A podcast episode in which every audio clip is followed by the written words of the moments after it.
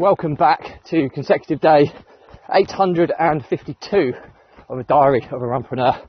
Uh, please remember that this is part of a fundraiser, so do give it a subscribe and a share.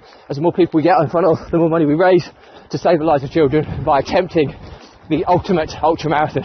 Uh, all the information is in the link in the comments below, but uh, it's wet today, so it's going to be an interesting one. Thank you for your support as always, and let's get started.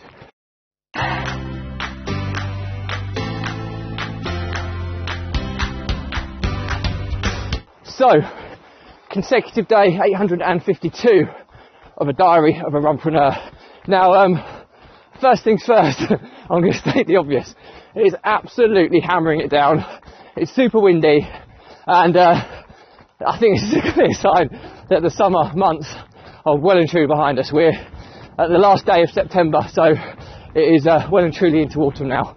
And uh, yeah, it's going to be a tough few months of running. I'm not going to lie. And uh, interestingly, interestingly, when you start, people say, "Oh, running streaks," you know, they have their opinions on running streaks. But it's days like today that will separate the hardcore running streakers and the people who just don't fancy it.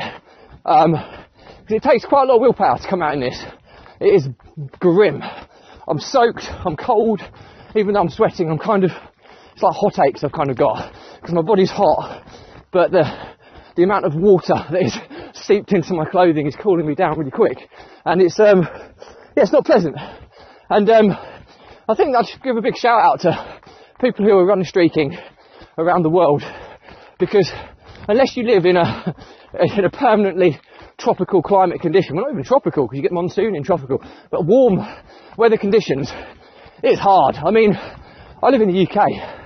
Think of people who are in like Canada and, and, you know, the Scandinavian countries, um, the people that get super extreme temperatures and they're out there doing that, then, do you know what?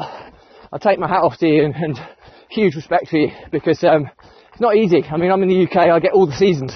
So, um, it's lovely to run in the spring, summer, and autumn, but it's those, those three to five months around the winter months. I know technically you only get three months in winter, but you do normally get one either side, which is pretty grim as well.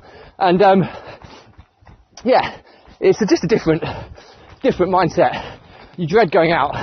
You have to be so conditioned, so mentally resilient to go out there. And I'm fortunate enough as a runner to have done some pretty extreme events in my time.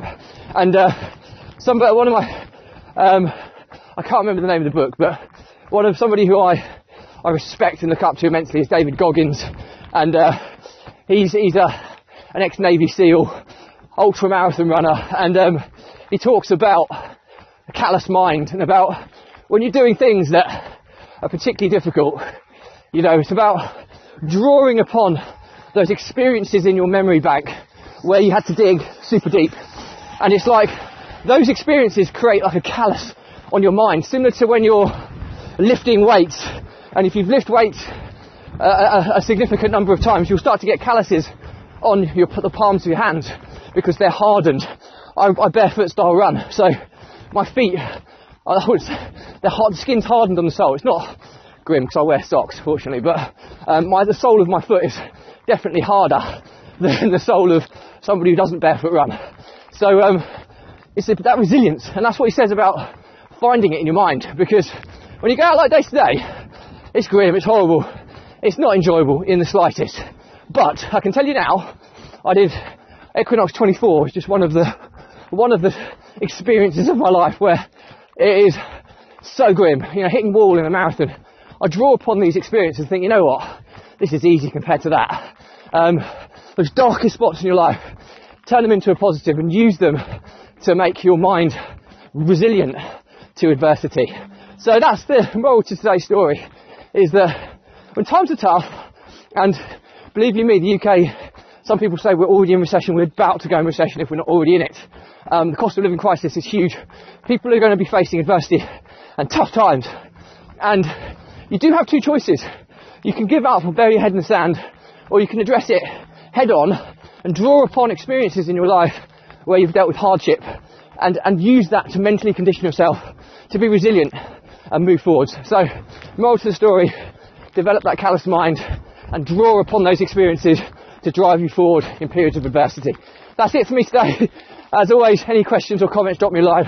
I'll respond to everyone. Uh, please do subscribe and share this as it is part of a fundraiser to save the lives of children by attempting the ultimate ultra marathon.